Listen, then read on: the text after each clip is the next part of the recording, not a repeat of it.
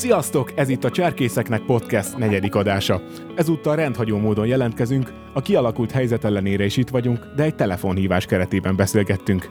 Ebből is láthatjátok, hogy itt semmi nem állíthat meg minket. Ezúttal is itt van velünk Benyhe Anna. Sziasztok! És Tóth Marci. Sziasztok! Én pedig Vég János vagyok. Ma a Pótó Judit Tidúval és Bedekovics Péter Bepével beszélgetünk. Sziasztok! Hello! Sziasztok! Tidu 2016 és 2019 között volt a Magyar Cserkész Szövetség országos elnöke, Bepe pedig most tölti be ezt a pozíciót. Nagyon örülünk, hogy itt vagytok velünk, Tidu és Bepe. Valószínűleg sokaknak nem kell titeket bemutatni, de azért egy pár szóban meséljetek magatokról.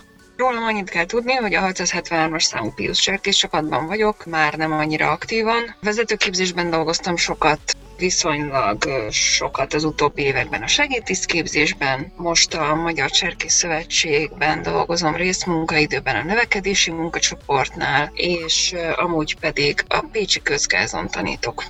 Most már 16 éve cserkészkedek, különböző cserkész csapatokban voltam aktív az években. Jelenleg a 43-as számú Phoenix cserkész csapatban vagyok. Csapat mellett kerületben és most már ugye országos szinten vagyok vezető, és hát én vezetőképzésben dolgozom, még picit le vagyok maradva a Tiduhoz, de azért igyekszem felzárkózni, és jelenleg én is sötözök. Ja, és egyébként pedig refátus lelkész vagyok, jelenleg Budapesten egyetemi lelkész a Károlin, és a többi egyetemen is.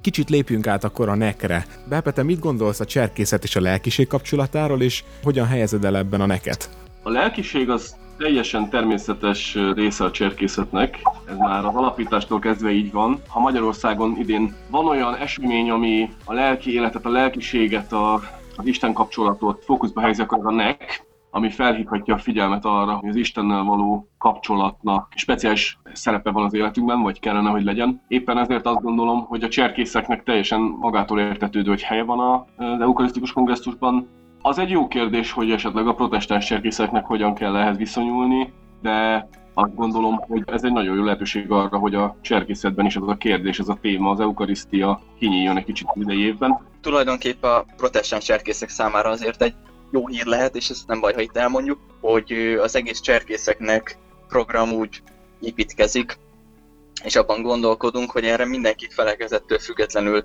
meghívunk.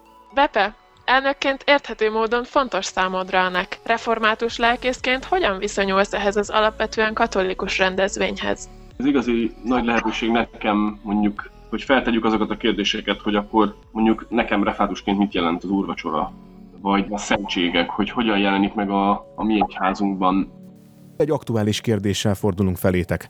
Ezekben a napokban mit tanácsoltak az otthonukban ragadt cserkészeknek? Vezetőként hogyan tartsuk meg az őrsi közösségeket? Miért fontos ez?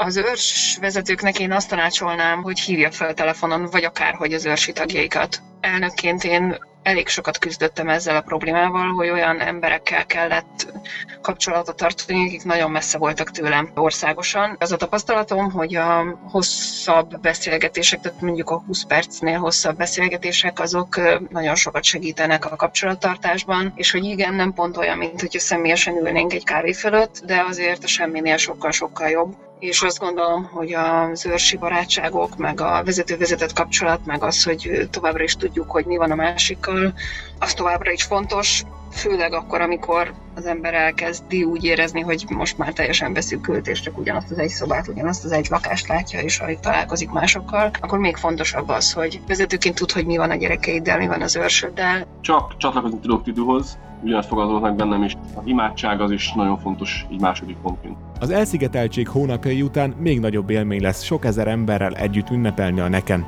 Szerencsére még mindig van lehetőségetek csatlakozni az önkéntes csapatunkba. A regisztráció linkjét megtaláljátok a podcast alatti leírásban. Vigyázzatok egymásra, legyetek résen, és mossatok sokat kezet. Nem sokára újra jelentkezünk, addig is sziasztok!